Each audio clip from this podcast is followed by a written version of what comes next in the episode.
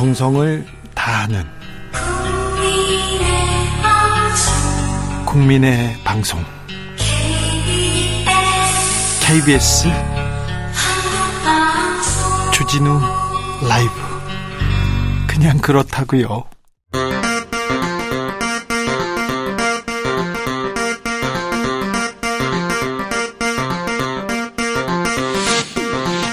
주진우 라이브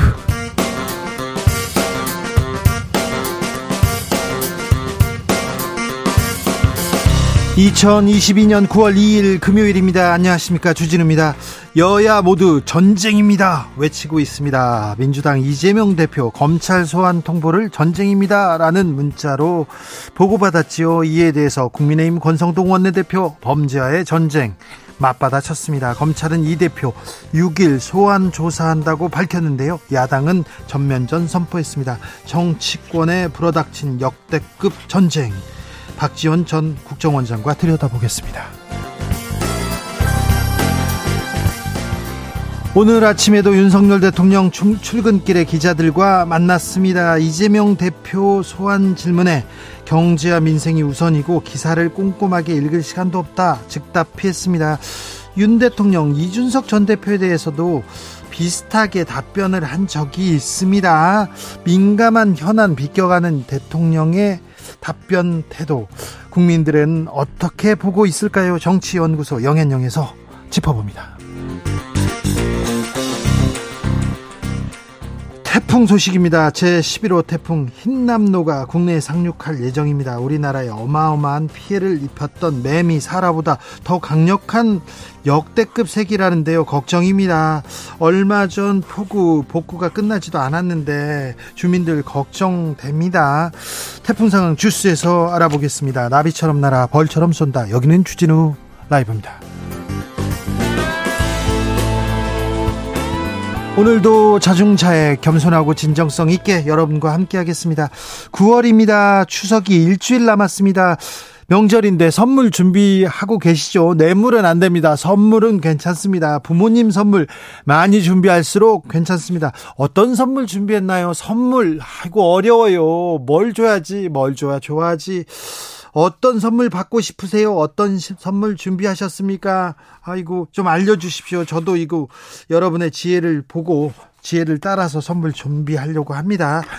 샵 9730 짧은 문자 50원, 긴 문자는 100원이고요. 콩으로 보내시면 무료입니다. 그러니 선물 얘기 많이 해주십시오. 그럼 주진우 라이브 시작하겠습니다.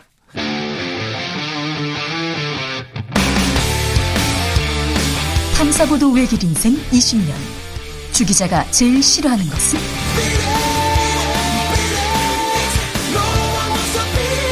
이 세상에서 비리와 부리가 사라지는 그날까지 오늘도 흔들림 없이 주진우 라이브와 함께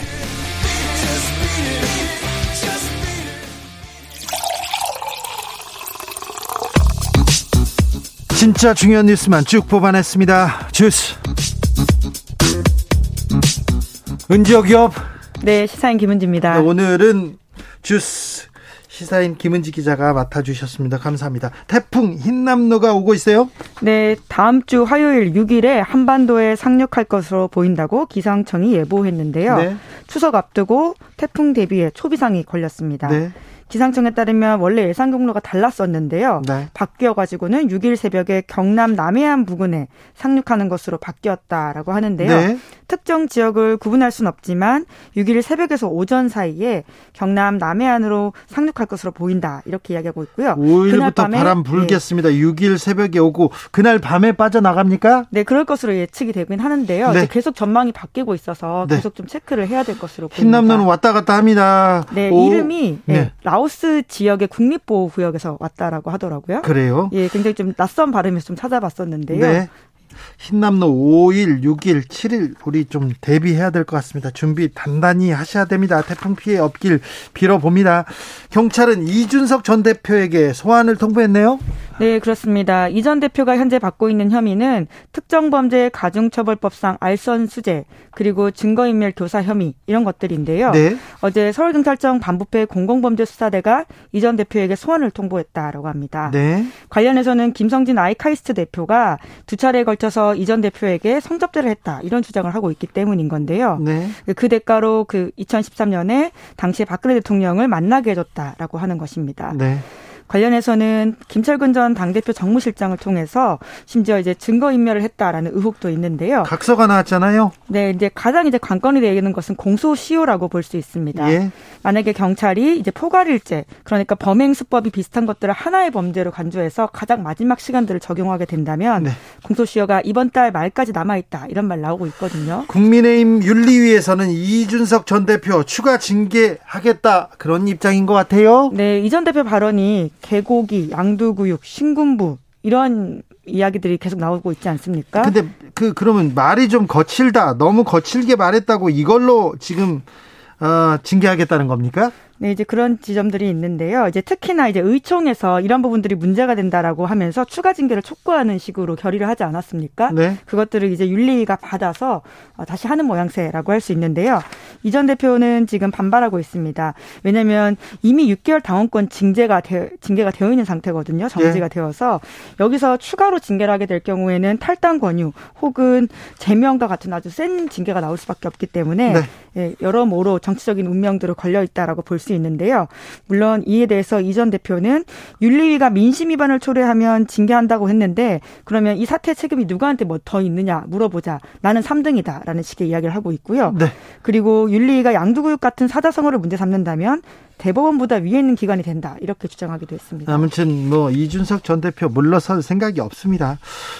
어제였습니다. 검찰이 이재명 민주당 대표에게 소환 통보했습니다. 네, 9월 6일 다음 주 화요일로 날짜를 통보했다라고 다음 하는데요. 주 화요일 날 나와라 이렇게 얘기했습니까? 그 조율도 없이? 네, 뭐 서면으로 이야기를 했다라고는 하는데요. 네. 그에 대해서 이전 대, 이 대표가 지금 어, 응답을 하지 않아서 날짜를 통보했다라고 하는 게 검찰 쪽 입장이긴 합니다. 네. 또 이제 선거 사범 관련해서는 공소시효가 9월 9일이기 때문에 네. 이 만료를 앞두고 이재명 대표를 피의자 신분으로 소환했다라고 볼 수 있는데요. 네. 서울중앙지검에서 사건을 하고 있습니다. 서울중앙지검 공공수사부에서 하고 있어요. 의욕적으로 하고 있는데 어찌 될지 모르겠습니다. 민주당에서 강력 반발하고 이거 전쟁이다 이렇게 얘기하고 있는데 강대강 정국은 어떻게 흘러가는지 잠시 후에 박지원 전 국정원장과 자세히 이야기 나눠보겠습니다. 경찰에서는요 이재명 대표를 비방한 네티즌 수사했습니다. 네, 검찰에 넘겼다라는 사실도 밝혀졌는데요. 대선 당시에 이재명 후보 쪽에서 공개했던 게임이 있습니다. 일종의 홍보용이었었는데 거기서 아이디를 김혜경 그러니까 이재명 대표의 부인 김혜경 씨가 연루되었던 법인카드 유용 사건과 관련해서 그걸 떠올리게 하는 닉네임을 썼거든요. 그래서 민주당에서 이것들을 고소했었고요. 경찰에서는 혐의가 있다라고 보고 검찰로 넘겼다라고 보시면 될 것 같습니다. 단지 이 이름을 이름을 김미경 씨 그리고 닉네임을 쓴 것만으로도 쓴 것만으로 처벌하지는 않을 텐데 어떤 걸로 어떤 혐의로 수사했는지는 저희가 또 더 취재해서 알려드리겠습니다. 네, 게임에서 운영상의 지정을 초래했다 이렇게 해서 업무방해 관련돼 있는 것으로 보이긴 합니다. 그러니까요, 네. 네, 그 이름으로 또 거기 가서 좀 회방을 놨는데 어느 정도 수준인지 좀 보겠습니다. 윤석열 대통령 부부에 대해서는 무혐의 결론이 또 났네요. 네, 공직선거법 위반으로 고발을 당했는데요. 네. 서울경찰청 반부패 공공범죄수사대가 했던 사건입니다. 네. 윤석열 대통령 부부만이 아니라 김은혜 당시 국민의힘 선거대책위원회 공보단장을 비롯해서 6명에 대해서 시민단체가 고발을 한 사건인데요. 어떤 혐의였습니까? 네, 그러니까 이제 김 여사의 허위 경력 의혹과 관련해서 해명을 하면서 허위 사실을 언급했다라고 하는 것이 시민단체가 문제 삼았던 부분입니다. 네. 그러니까 허위 사실을 선거법상 뭐 말하게 될 경우에는 선거법 위반이 된다라고 하는 것이었는데요. 이에 대해서는 윤석열 후보도 말한 적이 있잖아요. 네, 이제 그때는 부분적으로는 몰라도 전체적으로 허위 경력이 아니었다 이런 식의 이야기를 하면서 김건희 여사의 겸임 교수 채용 절차에 문제가 없다 이렇게 입장을 밝힌 바가 있는데요. 네. 계속 논란이 지속되자 이후에는 김 여사가 직접 나서서 네. 기자회견 한 바가 있습니다. 아마 기억을 하실 텐데요. 사과했죠, 사과. 네, 그러니까 강사 지원서 등에서 일부 경력을 부풀리거나 부정확하게 기재한 부분이 있다라고 하면서 사과했었던 기억 아마 하실 텐데요. 작년 12월 26일이었었습니다. 그 경찰은 왜 불송치했답니까? 네, 이제 증거 불, 증거가 불충분하다라고 하는 것인데요. 네. 이제 불송치 사유서 내용을 보면 윤 석열 대통령 발언에 대해서 김 여사가 제출한 이력서의 경력 중 일부 학교명에 오기가 있고 네. 정확한 사실관계를 확인할 수 없는 일부 기재가 있으나 나머지는 사실에 부합하는 경력으로 확인된다라고 밝혔는데요. 오기가 있다. 그 정확하지 않은 사실관계는 있으나 네. 네 학교 이름이 틀린 것을 아마 오기로 판단한 것 같은데요. 네. 제출한 이력서에 첨부된 재직 증명서들의 위조 등 여부를 판단할 수 있는 객관적인 증거는 확인할 수 없었다. 라고 하는데 네. 지금 이의 신청 고발인들은 하겠다라고 밝히고 있는 상황입니다. 도이치모터스 주가 조작 재판 녹취록이 나왔어요. 어떤 내용입니까? 네, 지금 재판 진행되고 있는데요. 권오수 회장이 구속 기소됐다가 지금 보석으로 받고 있는 재판입니다. 네. 뉴스타파 등에서 한 보도인데 권 회장 측에서 공개한 녹취록이거든요. 김건희 여사와 증권사 직원 간의 이야기라고 할 수 있는데요. 해당 보도를 근거 삼아서 김 여사가 소위 선수라고 하는 이모 씨가 아니라 증권사 직원에게 직접 주식 매수 주문했다. 라는 보도입니다. 네. 이제까지 윤석열 대통령은 네. 김건희 네. 여사가 해당 선수 이 씨와는 절연했다 이렇게 밝힌 바가 있어서 그리고 위탁하고 이렇게 맡겼다가 나중에 절연했다 이렇게 얘기했죠. 네네 이제 거짓 해명한 게 아니냐 이런 의혹을 보도한 건데요. 네. 이에 대해선 대통령실에서 강력하게 반발했습니다. 예. 그러니까 허위 날조 보도다라는 식의 이야기를 하면서요 법적 조치까지 하겠다라고 밝혔거든요. 예. 예, 관련 녹취록을 왜곡해서 대통령이 거짓말했다라는 식은 날조하고 허위한 보도다라고 밝혔고요. 대통령실에서 발끈했습니다. 네, 그리고 이제 해당 녹취록에 대해서는 주식 거래 절차를 잘 몰라서 그렇게 해석한 거다라는 이야기를 했는데요. 1인 매매를 한 것인데 이것이 마치 어, 제대로 절차를 안 밟은 것처럼 이야기했다라는 식의 이야기를 하고 있습니다. 네. 그러니까 어, 위임에 대한 해석이 좀 나뉘는 부분이 있어서요. 좀 더 따져봐야 될 부분이 있어 보입니다. 진행상 지켜보겠습니다. 한밀 세 나라 외교 안보 수장들이 만났습니다. 네, 김성환 대통령실 국가안보실장이 미국 하와이에서 제이크 설리번 미국 백악관 국가안보보좌관 그리고 일본의 아키바 다케오 국가안전보장국장을 만났는데요. 네. 하와이는 미국의 인도태평양 사령부가 있는 곳입니다. 네. 네. 1년 넘는 기간 동안에 만났기 때문에 더욱더 눈길을 끌고 있는데요. 무슨 얘기 한답니까? 네, 아무래도 북핵 문제를 는 우리 입장에서 굉장히 중요한 부분이기 때문에 그 이야기는 당연히 나왔다라고 하는데요. 사실 눈길을 끄는 것은 최근에 미국에서 통과가 된 인플레이션 감축법 예. 그리고 반도체 과학법 이런 예. 것들이거든요. 전기차 보조금 우리나라는 안 주고 그냥 그 미국에서 미국에서 지금 생산되는 것만 주겠다 이렇게 발표한 거 말이죠. 네, 이제 그러다 보니까 국내 업체가 공장을 지어주고 일종의 뒤통수 맞은 게 아니냐 이런 보도들이 줄을 이었었거든요. 네. 이제 그래서 비판들에 대한 것들을 김 실장이 관련해서 한국 측 업계 우려를 전달했다 이렇게 밝혔습니다. 중국의 권력 서열 3위입니다. 매우 고위층인데요. 이번 달에 한국 옵니까? 네, 리전수 전국 인민대표 대회 상무위원장. 그러니까 한국으로 치면 국회의장격이라고 하는데요. 네. 낸시 펠로시 미 하원 의장과 비슷한 은사라고 같은 격이네요. 예, 거기도 국무 국회의장이었으니까요. 네. 어, 중국 최고 지도자 아, 최고격인 의 방한은 7년 만이다라고 볼 수 있는데요. 2015년에 장더장 상무위원장이 온 이후로는 오랜만에 온다라고 할 수 있습니다. 대통령 만납니까?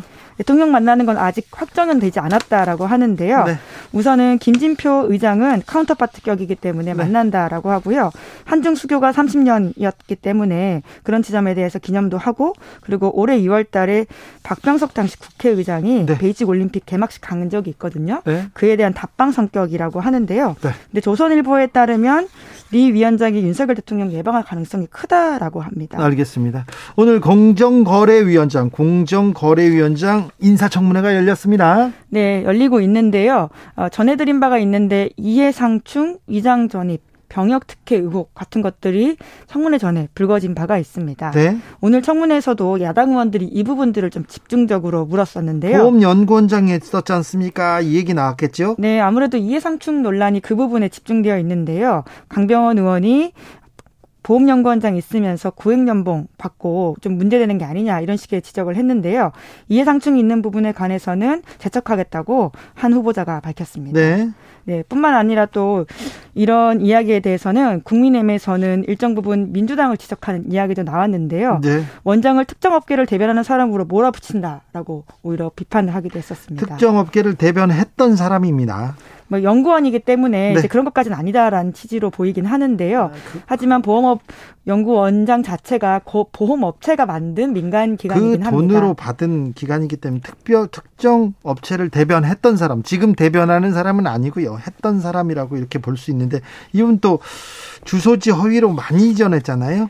네, 많이는 아니고 예, 한 번 그 관련해서 이야기가 있는데요. 어, 과거 임대인의 요구로 주소지를 상가로 옮겨놔서 위장 전입 의혹이 있었는데요. 여러 번 아니고 한 번이었습니까? 어, 제가 확인한 바는 그런데요. 좀 더 확인해 보도록 네. 하겠습니다.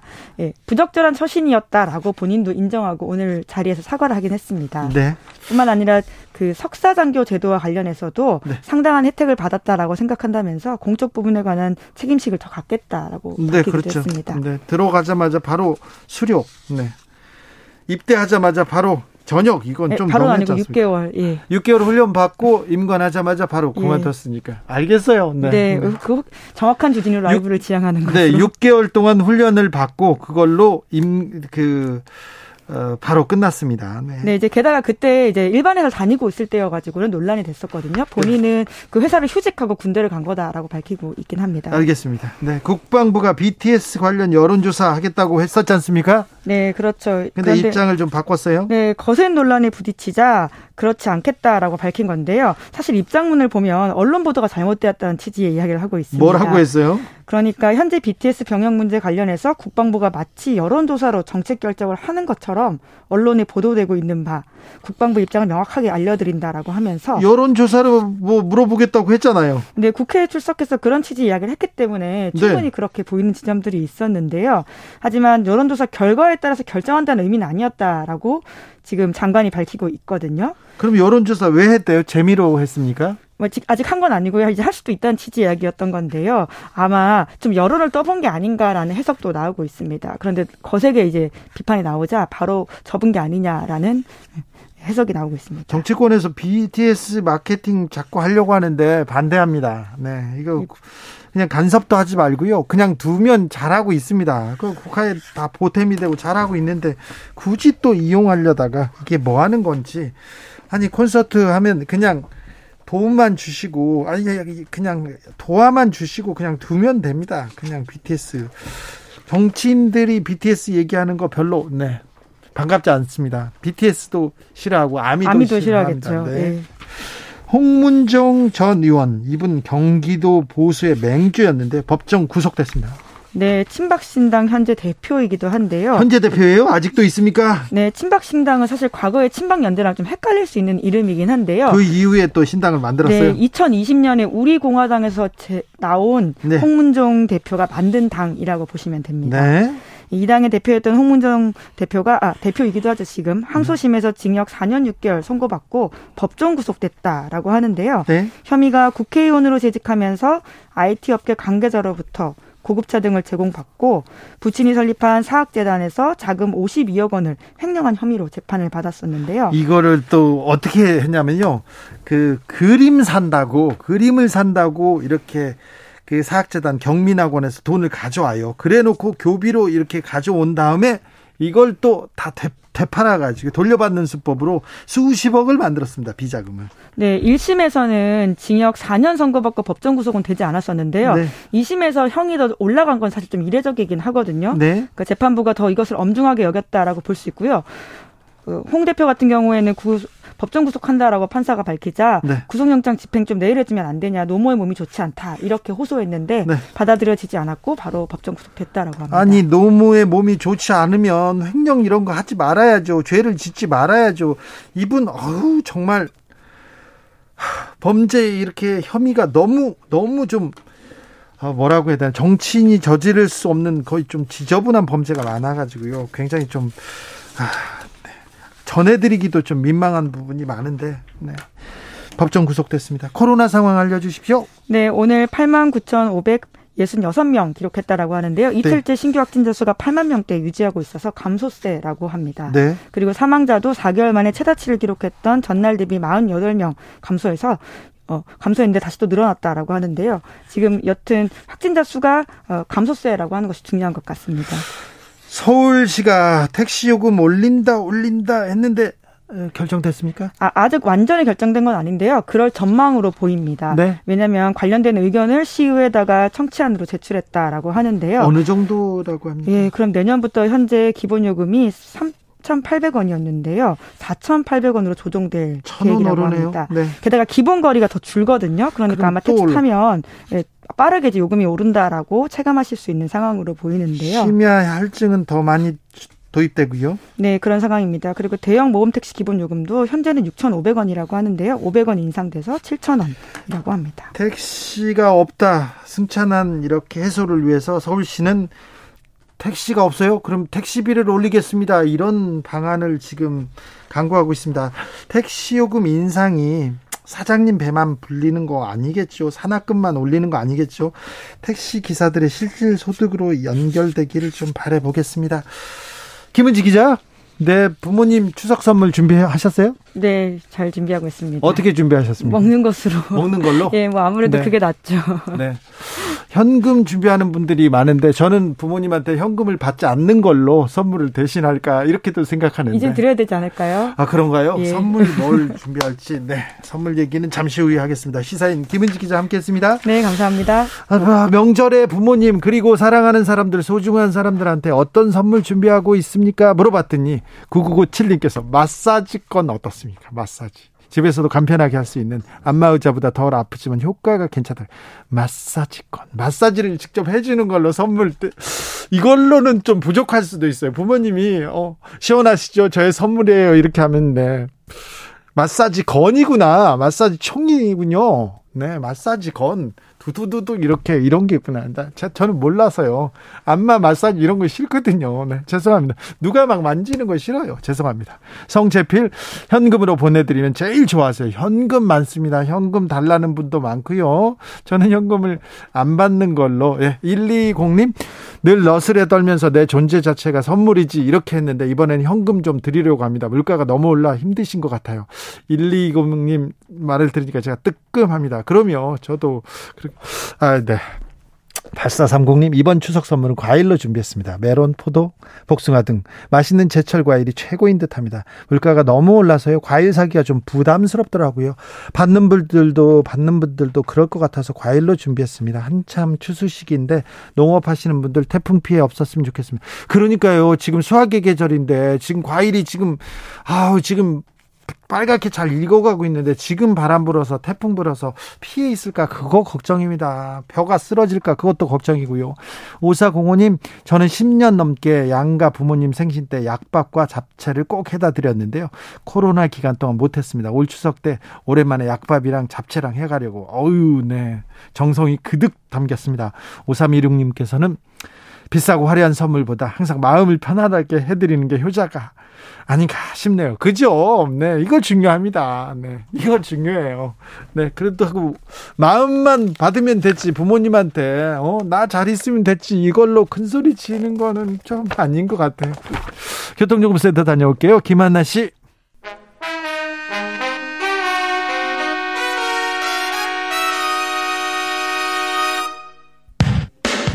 주진우 라이브 돌발 퀴즈. 오늘의 돌발 퀴즈는 객관식으로 준비했습니다. 문제를 잘 듣고 보기와 정답을 정확히 적어 보내주세요. 아날로그식 행정사무로 유명한 일본이 이것을 관료 사회에서 퇴출할 예정입니다. 고노다로 일본 디지털상은 구식기술과의 전쟁을 선포하겠다면서 이것뿐만 아니라 팩스기기 사용도 철폐하려고 노력하고 있다고 밝혔는데요. 디스켓이라고도 잘 알려져 있는 이것은 무엇일까요? 보기 드릴게요.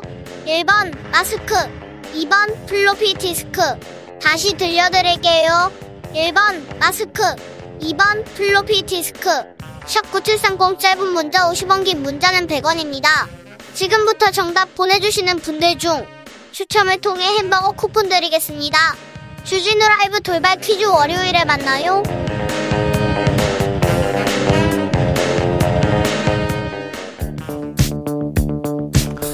대한민국 정치의 새로운 100년을 준비한다. 21세기형 국회 싱크탱크 정치연구소 영앤영.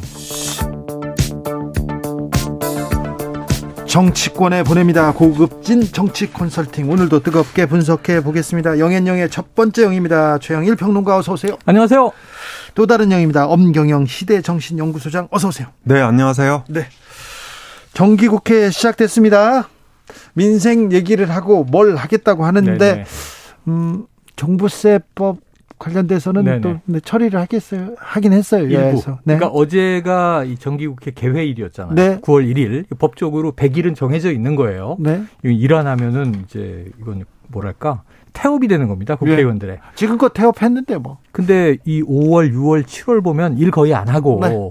다 이제 내부 상황에만 매몰돼 있었고 원 구성이 안 돼서 뭐 두달 네. 가까이 질질 끌었잖아요. 그렇죠. 그런데 이제 정기국회 시작이니까 100일이라도 제대로 바짝 일을 해야 되는데 어제 하루는 오전 속보가 그럴 듯했어요. 예. 종부세에 대해서 여야가 이견이 있는 대목도 있고 합의된 대목도 있는데 네. 간단하게 말씀드리면 이제 일시적인 이주택자 중과세 유예해 준다. 그리고 이제 고령자 네. 또는 이제 상속, 장기 보유자, 네, 장기 보유자 이런 분들은 이제 또 이 것을 납부 유예해 준다. 이건 네. 합의가 돼서 처리가 되는데 문제는 이제 이 금액 이 시장 공정 가액, 공정 시장 가액이라고 하는 게 우리나라 집값이 복잡해요. 시가가 있고 시가는 오락내락 하니까 공시지가가 공시지가가 있고 공시지가가 좀 1년 단위로 요 정도가 표준 가격이다 하는 게 맞는데 격차가 너무 커요. 그렇죠. 공시지가도 어, 이 집하고 저 집하고 그리고 또 새로 지은 네. 집 많아요. 근데 달라요. 이제 그 과세 지표가 되는 게 바로 이제 공정시장 가액인데 그거는 시가하고 한 60% 정도 한40% 격차가 있단 말이죠. 이걸 지난 문정부는 올리자, 맞추자, 현실화하자 그랬던 거고 이번 정부 들어와서는 무슨 얘기야? 종부세를 그 이전으로 되돌려 놓겠다. 네. 그래서 지금 14억으로 공정시장 가액을 상향하자. 현재 11억이에요. 3억 정도 상향하자. 민주당은 안 된다. 지금 이 이런 이런 불이익을 당하는 이 세금 대상자가 늘어나 버리지 않느냐. 이걸 지금 축소하자는 게 여당 입장. 야당은 안 된다. 이 만약에 불이익을 볼 수 있는 사람들을 좀 이걸 해소, 배제해 줄 수 있는 방법들은 따로 있는데. 자, 그런. 이 싸움 때문에 요건 분리 처리하기로 한 거죠. 그 분리 처리하기로 했는데, 음. 종부세 하나, 그것도 일부 통과해 놓고, 그 다음부터는 전쟁입니다. 이틀 만에 전쟁. 이틀 만에 전쟁입니다. 네. 이틀 만에 전쟁이 벌어졌는데요. 네, 사실 국민의힘은 얼마 전에 100대 민생 과제라고 발표를 했어요. 네네. 했어요? 네. 그리고 민주당도 그저께 22개 민생 중점 처리 법안 네. 이제 발표를 했는데 했습니다. 네, 사실은 그 양대 정당이 다 민생을 모토로 들고 나왔지만 이게 공통 분모가 별로 없어요. 음. 그러니까 아, 민주당은 이제 주로 그 이 노란 봉투법이라든지 이 진보 진영의 입장을 대변한 그런 민생 법안들이 음. 많고요. 아, 국민의힘은 이제 주로 경제 살리기, 네. 예, 이제 뭐 대기업 이런 것들이 많은데 어 제가 보기에 공통 분모가 하나 있습니다. 음. 그러니까 중소기업을 대상으로 한 이 납품가 연동제. 네네. 네, 지금 이제 3고 고금리 고환율 아, 그리고 이제 고물가 이런 와중에 중소기업들의 고통이 가중되고 있는데요. 양당의 의견이 굉장히 근접한 게 음. 예, 바로 어, 중소기업을 위한 납품가 연동제다. 아, 이게 이제 양당이 다 큰소리 치고 있는데요. 문제는 최근에 그 정부 입장이 좀 신중해지고 있어요. 음. 그러니까 처음에는 어, 용산 대통령실을 비롯해서 중소기업 납품, 납품가 연동제 처리하자 이런 입장이었는데 오늘 이제 한기정 공, 그 공정위원장 음. 그 청문회 지금 열리고 있는데요. 어, 한기정 후보자도 어, 이거에 대해서 신중한 입장을 음. 보이고 있다. 그래서 제가 보기에는 어차피 의견 접근이 안 되는 거를 억지로 처리하기는 힘들다. 음. 그래서 어 100개와 22개 뭐 대, 대, 대결인데 어쨌든 의견이 접근한 중소기업을 위한 아주 고통이 가중되고 있는 납품과 연동제라도 처리했으면 좋겠다 이렇게 생각을 합니다. 네. 0013님 오후에 활력수 주진우 라이브 잘 듣고 있습니다. 그런데 들려오는 소식마다 음. 마음 무겁습니다. 네네네. 언제쯤 행복한 미소 짓는 날이 올까요? 당분간은 어려울 것 같습니다. 국정감사도 10월이고 네. 지금 민생법도 여기 산적해 있는데. 전쟁은 어떻게 할 거예요? 물러설 또 예, 예, 민주당이 예, 아닙니다. 그러니까 지금 추석 전 밥상에 네. 뭐가 올라가야 되냐면 여야 모두 이제 민생 경쟁을 시작했으면 특별히 정부 예. 여당은 민생 얘기를 올리고 싶었을 거예요. 올리고 싶었을 거고 지금 여러 가지 그러니까 이제 지금 내년도 정부 예산 한 639조 정부가 발표하니까 네. 내용을 뜯어 보니 긴축 재정이라는 건 이해한다. 네. 근데 민주당이 보기에 복지 예산이 왜 이렇게 삭감되느냐? 예를 들면 고령층 일자리 6만 개 없어지고 그 다음에 서민 주거 대책에 대한 부분들이 왜 이렇게 축소되느냐 이런 비판을 하는데 그럼 이제 야당이 이거 막 공격해서 파고 들어가서 민생 살리는데 뭐 복지 예산을 살려내든가 국회에서 지금 예결산 해야 되잖아요. 정기국회 주요 업무입니다. 네. 그런 걸 따지기 시작할 걸로 생각을 했는데 갑자기 전쟁인데 네. 양쪽의 시각이 완전히 달라서 이재명 야당은, 소환 야당은 지금 이거 정치 탄압과의 전쟁이다. 네. 그러니까 결국은 또 검찰과의 전쟁이야. 예. 이, 이 상황이고 여당은 해석이 완전 다르죠. 예. 범죄와의 전쟁이야. 네. 그러니까 범죄가 너무 많아 야당이. 예. 그러니까 이게 지금 뭐 이제는 양쪽 다 전쟁 선언을 해버렸거든요. 이건 물러설 수 없습니다. 서로의. 협상은 전쟁이에요. 지금 우크라이나 전쟁도 안 끝났는데 네. 국내에선 정치 전쟁이 또 다시 비화됐다. 이거 비극적인 상황입니다. 저는 제가 보기에는 이재명 소환 통보했잖아요. 음. 그러니까 6일날 이제 나오라고 그랬는데 이것은 그러니까 전면적인 전쟁 사항은 아니다. 저는 그렇게 음. 봅니다. 그러니까 사안을 보면 백현동과 관련해서 어, 국토부가 이 강압 협박 할 정도로 세게 음. 아, 용도 변경을 요구했다 이거잖아요. 발언, 발언. 네, 이게 이제 음. 국정감사 어, 작년 10월에 경기도 국정감사 때 얘기한 게 어, 문제가 된 거고요. 네. 두 번째는 아, 이 고 김문기, 네. 성남 도시개발공사 개발 1차장인데, 음. 그렇죠. 하이직이라 잘 몰랐다. 음. 그러니까 이게 이제 어, 방송 인터뷰 작년 12월 달에 한 거예요. 요 두 가지가 문제가 된 건데, 어, 제가 보기에는 예, 사안의 심각 심각성이 그렇게 크지 않다. 음. 다만 네, 그렇죠. 공직선거법상 소멸시효가 네. 6개월이잖아요. 네. 이게 이제 어, 다음 주 9일, 네. 예, 그러니까 다음 주 9일이거든요. 9일 날 만료가 돼요. 네. 그래서 검찰로서도 어, 이 공직선거법 처리를 하려면 일단 소환 조사를 해야 됩니다. 음. 그리고 사실 이재명 대표는 이 그러니까 체포 대상이 아니기 때문에 강제로 체포할 수 있는 그런 사람이 아니기 때문에 안 나가도 그냥 처리하면 돼요. 네. 그래서 제가 보기에 이건 이건 갖고 여야가 전쟁이다. 음. 전 그렇게 보지는 않고요. 다만 이제 그러면 이걸 왜 하필이면 하필이면 어, 이게 선전포고처럼 검찰이 소환 조사를 했냐 이거잖아요. 음. 네. 근데 사실 이 건은 처, 그러니까 소환하지 않고 처리할 수가 없어요. 음. 어. 그러니까 이재명 대표가 나가든 안 나가든 그건 상관없단 말이죠. 그래서 저는 이거를 너무 그렇게 호들갑 떨면서 이 정치 공작으로 음. 몰아가는, 그러니까 정치 공작 프레임으로 몰아가는 것은 저는 음. 문제가 있다. 이렇게 그러니까 생각을 그게, 합니다. 그게 저는 아주 근접한 입장이면서도 전혀 다른 게 호들갑은 어느 쪽이 떨었는가예요. 자, 소환 통보 받았는데 뭐 보좌관 보좌관이 의원님 이거 전, 전쟁입니다. 이통 지금 소환 통지서가 왔습니다. 뭐 이럴 수 있어요. 근데 이제 그게 또 교묘하게 공개가 됐죠 언론에 예. 예 문자 유출이 된 거죠 일종의 전쟁입니다 문자가 예, 예전에 체리 따봉처럼 예. 그런데 이제 이걸 권성동 원내대표가 받아침에 있어서 범죄와의 전쟁이다라고 하면서 무슨 수식을 얘기하냐면 자 봐라 대장동 백현동 위례 신도시 또 수사 들어갔어요 이것도 관련이 있어요. 그리고 또 성남 FC 이 길을 쭉 나열을 해요. 근데 지금 말씀하신 대로 엄 소장님 말씀처럼 내용을 들여다보면 뭐 백현동에서 돈이 오간 정황이 나왔다든가 무슨 뭐 뇌물이 나왔다든가 불법적인 뭐가 나온 게 아니라 관련한 이야기를 경기도지사 입장에서 국감장에 나가서 했던 이야기. 기억하는가? 기억을 가지고 지금 하나는 기억, 사람에 대한 기, 기억이. 기억이 또 하나는 야 중앙 정부가 추진하는 거 우린 지자체 입장에서 따라간 것일 뿐이야. 감정 그 압박인가? 요것을 협박으로 난 느꼈다 라고 이야기한 건데 이게 감정을. 허위 사실을 그러니까 뭐 이 위증을 할 경우에 이 선사잖아요 국감장에서 네. 증인으로 나와서 그리고 협박이라는 표현을 쓴 게 이게 위증에 해당한다. 허위 사실 유포에 해당한다라고 지금 건 거예요. 그러니까 이 이재명 대표기가 아니 털다 털다 없으니까 말꼬리를 잡습니까? 라는 얘기를 오늘 하잖아요. 예. 그러니까 근데 그걸 여당은 프레임을 거는 게 봐, 있잖아. 지금 소환 통보 받았잖아. 근데 만약 안 가면 지금 기소해야지.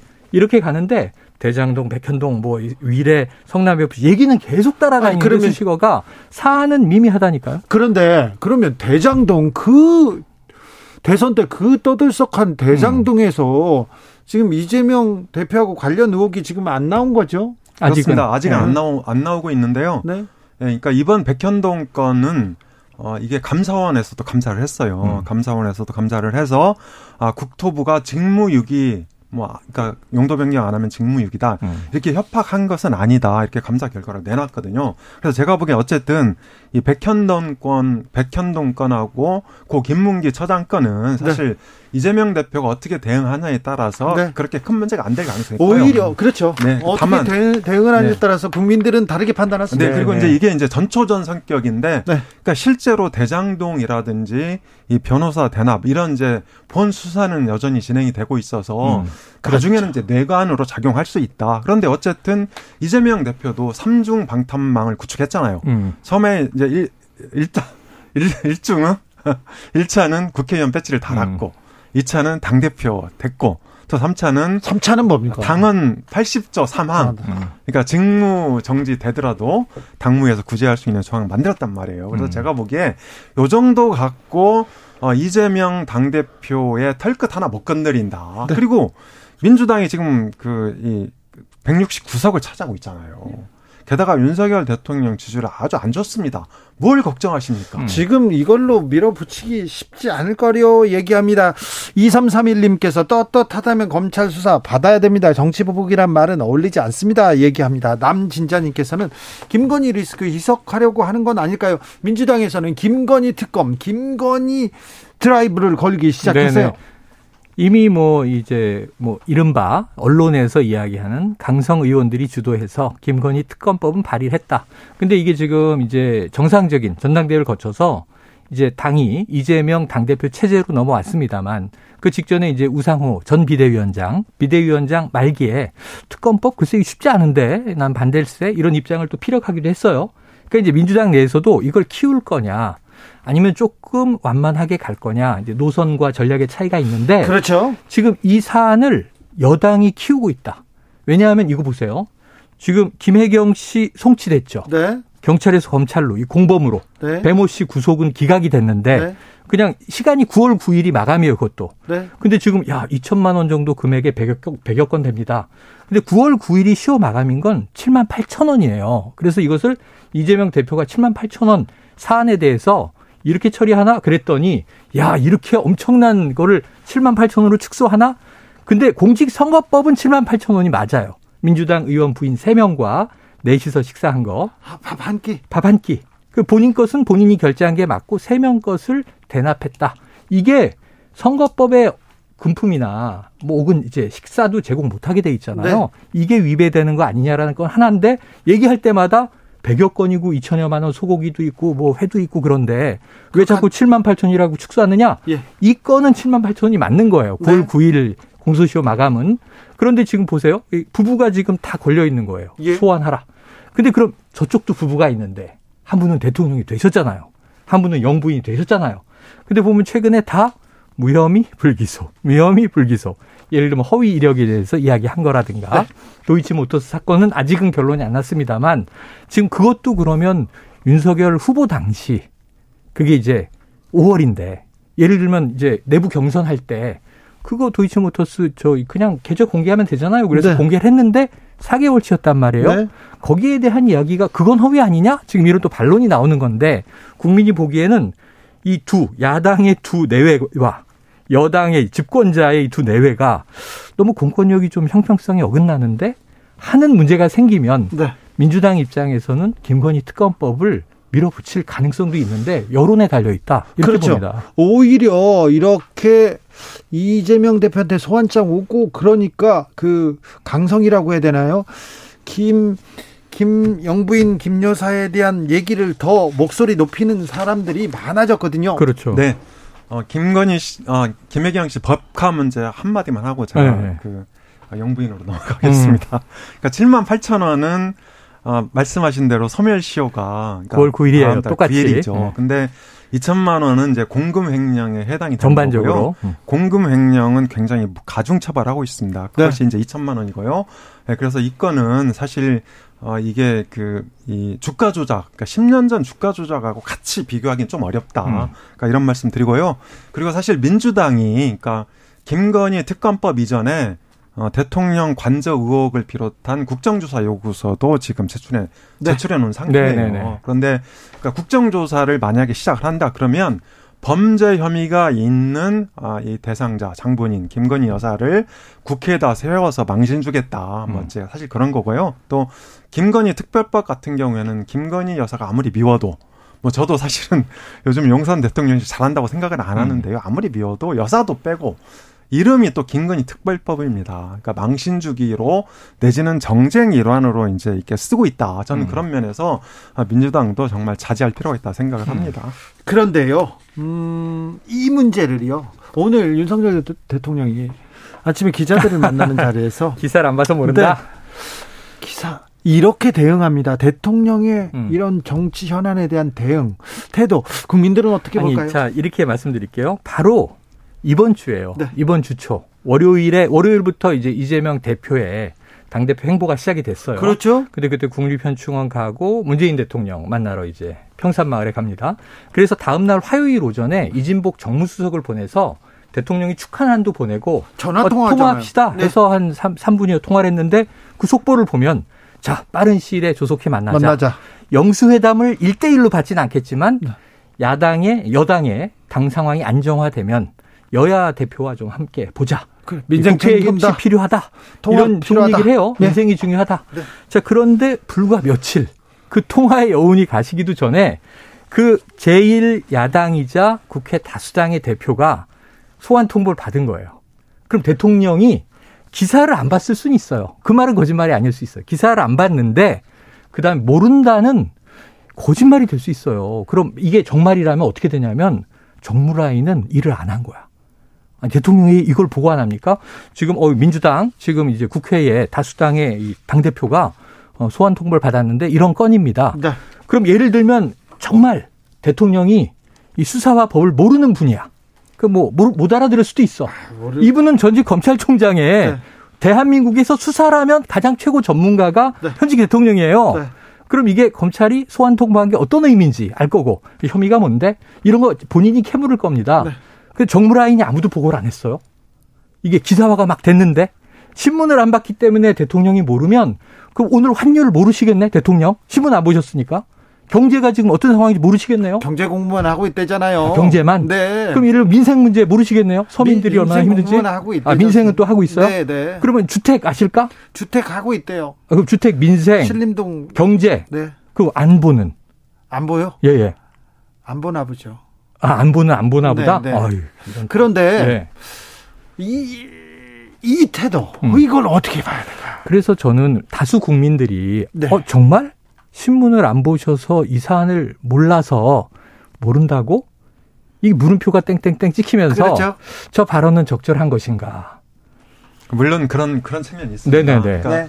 어, 이재명 당대표 소환 뉴스는 그 전날 떴죠. 네. 그러니까 아침에 보도된 것 뿐만 아니고 음. 그 전날 이미 오후부터 네. 온오프 라인을 이제 그 점령하기 시작한 거죠. 예, 예. 그래서 저도 퍼졌죠. 어, 제가 봐도 윤 대통령이 그것을 몰랐을 가능성은 그렇게 크지 않아 보입니다. 다만 음. 사전에 알았거나 내지는 사전에 보고 받았다고 또 얘기를 하면 온갖 억측성과 기사들이 넘쳐날 가능성이 있기 때문에 네. 아, 저는 이제 이렇게 불가피하게 네. 어, 몰랐다. 정치적 수사로 아, 정치적 수사 이렇게 내보낼 수밖에 없다고 생각합니다. 아니 정치적 수사는 이렇게 돼야지 맞아요. 간단하게 그냥 안타까운 일이다. 하지만 뭐 모든 사안에 대해서는 기존에 얘기하던 게 법과 원칙에 따라 처리돼야 되지 않겠어요? 이 정도 얘기를 하면 그렇게 원론적인 얘기인데 네, 그렇게 얘기하면 이 법과 원칙에 따라서 수사하라고 지침 내렸다 또 어, 이렇게 가이드라인이다. 있습니다. 그렇죠. 윤 네. 대통령 스타일이 일단 조금 어, 다른 정치인들의 수사와는 좀 다릅니다. 그렇습니다. 음. 그러니까 윤 대통령이 여의도 문법, 그러니까 여의도 정치 언어를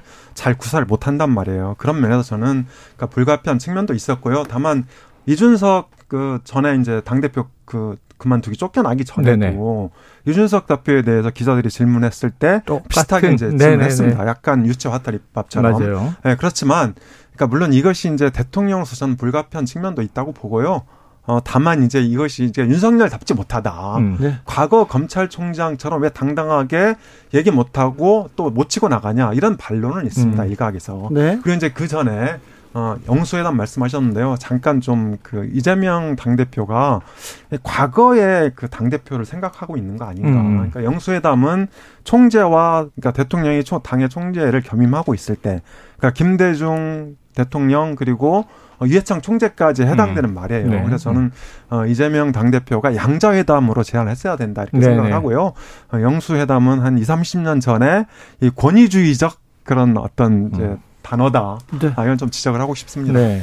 추석 밥상에 예. 일단 이재명 그리고 검찰 이렇게 올라왔습니다. 음. 자 전쟁 이런 단어가 올라왔고요. 또 다른 네네. 이슈로는 분명히 여기 또 이준석 전 대표와 윤핵관과의 갈등. 국민의힘은 어디로 가나 이 문제는 계속해서 또 어, 움직일 가능성이 그게 커요. 그게 제가 보기에는 추석 이 민심의 밥상의 main dish 네. 제일 핵심적인 예를 들면 이 추석 밥상에 하나만 올라오지 않잖아요 네. 반찬이 네. 그렇죠. 쭉 올라오는데 뭐 집집마다 main dish는 다 다를 거예요. 네. 어느 집은 뭐 양념갈비, 어느 집은 꽃게탕, 어느 집은 뭐 굴비 좋아하는 게 다른데 어느 집안이나 제가 보기엔 다수를 점할 것은 지금 이 가처분 이준석 대 윤핵관 이게 전쟁이잖아요. 사실은 내부 총질하는 내부 총질이나 하던 당 대표 이게 내부 총질하는 당 대표 전쟁 아닙니까? 네. 내부의 전쟁이죠. 근데 이건 권력 투쟁이기 때문에 훨씬 지금 치열하고 무서워요. 그리고 계속해서 네. 수위를 높입니다. 지금 하루 이틀 이재명 대표 관련 기사 때문에 지금 하루 이틀 쉰 것처럼 보이는데 멈추지 아니 쉬고 상임 정국위가 열려서 네. 당, 당원 당규를 통과시켰잖아요. 이 바꾼 그렇죠. 거. 예, 그러니까 최고위원 중에 4명이 그만두면 이건 비상 상황으로 규정한다. 예. 이렇게 하고 지금 다음 주에 추석 전에 세비대위를 띄운다 그랬으니까 그렇죠. 이 서병수 전 의장 지금 사퇴까지 해버렸는데 그냥 상임 정국이 전국이 가고 그럼 당원 당규 통과해서 거기에 따라서 새 비대위원장을 또 추인하면 거기서 또 상임 정국이 전국이 또 가고 지금 다음 주에 이게 계속 반복돼야 돼요. 우리가 봤던 게. 그런데 새 비대위가 출범하면 추석 끝나면 14일에 또 가처분 심리가 있어요. 예. 그 이때 또 가처분해서 이준석 대표에게 인용. 그럼 이 새 비대위가 또 무력화됩니다. 아, 이 얘기를 언제까지 들어야 됩니까? 그러니까 이 얘기가 너무 재밌으니까 추석 밥상에서 야 이거 어떻게 되는 거야? 네. 새 비대위원장은 그럼 또 주호영이 아니야? 또 이제 누가 돼서 가면 이게 그럼 계속 가는 거야 아니야? 조기 전당대회 하는 거야? 이준석 날아가는 거야? 이 얘기가 제일 큰 화제가 될 수밖에 없죠. 그렇죠. 그러니까 다음 주 일정을 보면요. 5일 날 정국위가 예정돼 있습니다. 네. 정국위에서 어, 말씀하신 대로 월요일 비상 상황을 구체적으로 규정한 이제 당헌을 통과를 시키게 당헌 당규 되면 변경안 96조 네, 그러니까 당헌을 통과시키게 되면 추석 전에 다시 또 한 번 열어야 돼요. 그렇죠. 그러니까 상임 정국이 또 정국위를 열어서 어, 비대위 새 구성안을 다시 네. 올려서 이걸 의결해야 된단 말이죠. 음. 그러니까 어, 이재명 어, 당 소 그러니까 소환 일정은 6일이잖아요. 네. 그래서 이재명 소환 건은 제가 보기에 밥상에 안 올라갑니다. 네. 그러니까 민주당 지지층 입장에서는 별로 걱정 안 하셔도 될것 같고요. 이 사안이 그렇게 중요하지 않아요. 네, 맞습니다. 그리고 진짜 올라갈 거는 음. 누더기가 된 국민의힘 비대위권이다. 그렇죠. 사실 이게 이 상임 정국이 정국위를 열어서 비대위 구성안을 통과를 시키면 절차적으로는 이제 이 합법성을 확보할 수는 있어요. 음. 하지만 내용상 보면 이게 국민의힘이 사실은 이제 법원과 맞선게되고 음. 네. 또 국민의힘은 법치를 핵심 가치 핵심 네. 가치를 네. 이 법치로 생각하는 이제 활용하는 그런 정당이잖아요. 그렇기 때문에 이 법치와 맞서는 그런 누더기 비대위를 밥상에 올리게 된다. 그래서 음. 제가 보기에 다음 이 추석 밥상에서 훨씬 더 손해를 보게 될 정당은 오히려 국민의힘이다. 저는 그렇게 생각을 하고요. 네. 다만 여기서 이제 우리가 한 번 더 짚어볼 게 아, 이게 이제 국민의힘이 대선에서 이겼던 거는 이 연합 연합군이었기 때문에 저는 이겼다고 생각을 합니다. 음. 그러니까 이 이재명 후보는 독립군으로 싸웠어요. 음. 그러니까 김동연 후보가 나중에 단일화를 네, 했지만 네, 사실은 이제 음. 이재명 파워로 싸운 거고 이쪽은 어 이준석 이준석과의 세대 연합 음. 그리고 또 절차적으로는 한철수와 또 단일화 공동정부를 하고 그렇죠. 그리고 이제 지금 실질적으로 운영되고 있는 공동정부 즉 윤핵관과 김건희 여사 이렇게 이제 세 가지 어떤 세력이 연합해서 아, 이 대선에서 이겼는데 문제는 두 가지 두 세력을 다 아웃시키고 있다. 음. 첫 번째가 이준석 세력, 네. 두 번째가 안철수 세력. 네. 그래서 요즘 또 윤핵관하고도 또 안 좋다면서요? 그렇습니까? 윤핵관도 이제 지금 추출 과정에 있는데 이선 후퇴 과정에 있는데 이렇게 되면 어, 이 윤석열 대통령 친정 체제를 구축하는 거다. 음. 그러니까 전 이제 지금 어, 윤석열 대통령 친정 체제를 구축하는 음. 과정이라고 생각하거든요. 야. 다만 이 친정 체제가 잘할 거냐? 네. 아, 여기에 대해서는 좀 미지수다. 저는 정치적 정무 어, 판단 그쪽이 엄 소장님의 해석에서 네. 가장 좀 이제 새롭고 신선하고 탁월한 점은 김건희 여사 쪽을 세력으로 인정을 그러니까요. 했다는 거예요. 김건희 국정에 여사. 개입하고 있는 세력으로 인정을 하셨고 그럼 지금 말씀하신 대로 윤핵관도 분화가 돼서 네. 장라인도 있고 권라인도 있다는 거 아니에요? 근데 야 이게 정치물 안 되겠네. 다 빼버려. 그래서 지금 80명이 물갈이가 되면 그렇다면. 그러면 지금 김건희 세력이 남잖아요. 그럼 윤석열 대통령의 친정 체제라는 건 또 다른 말로 하면 김건희 여사와의 공동 정부라 정부란 말이냐? 이렇게 해석이 되니까. 예. 그럼 이건 다수 국민들이 심각한데? 이렇게 생각할 것이 다음 주 6일에 국민대 논문 표절 건에 대해서 국민대 내부의 위원회는 누가 참여했는지 다 익명으로 지금 이제 비, 비공개예요. 비공개 위원회에서 표절은 아니다. 일부 뭐 인용하고 출처를 달지 않은 건 있지만 표절은 아니다. 여기에 대해서 학자들이 뿔나가지고 지금 연대 세력이 이거 검증한 거 발표를 6일 날 한다는 거거든요. 그러면 지금 이 표절권에 대한 문제 최근에 뭐 보석 장신구 아니 그걸 왜 며칠이 지나도록 왜 못 밝혀요? 왜? 지인 누구로부터 빌렸다. 네. 그러고 이건 뭐 저 어떤 빌리는 것에 대한 대여 비용을 주지 않고 그냥 친분으로 한 거다. 그래서 쓰고 돌려줬다. 소상공인 한 건은 영수증 자. 이 얼마에 샀어? 500만 원 안 돼. 이걸 확인시켜주면 될 일인데 아무런 근거는 없고 그걸 정리를 안 해서 못하고. 계속 논란은 커지는 거 아닙니까? 그러니까 자꾸 대통령, 밥상에 올라가는 거예요. 대통령실에 뭐 하고 있는지. 어유 시간 다 됐습니다. 아, 그래요? 정일 엄경영 두 분 감사합니다. 고맙습니다. 고맙습니다.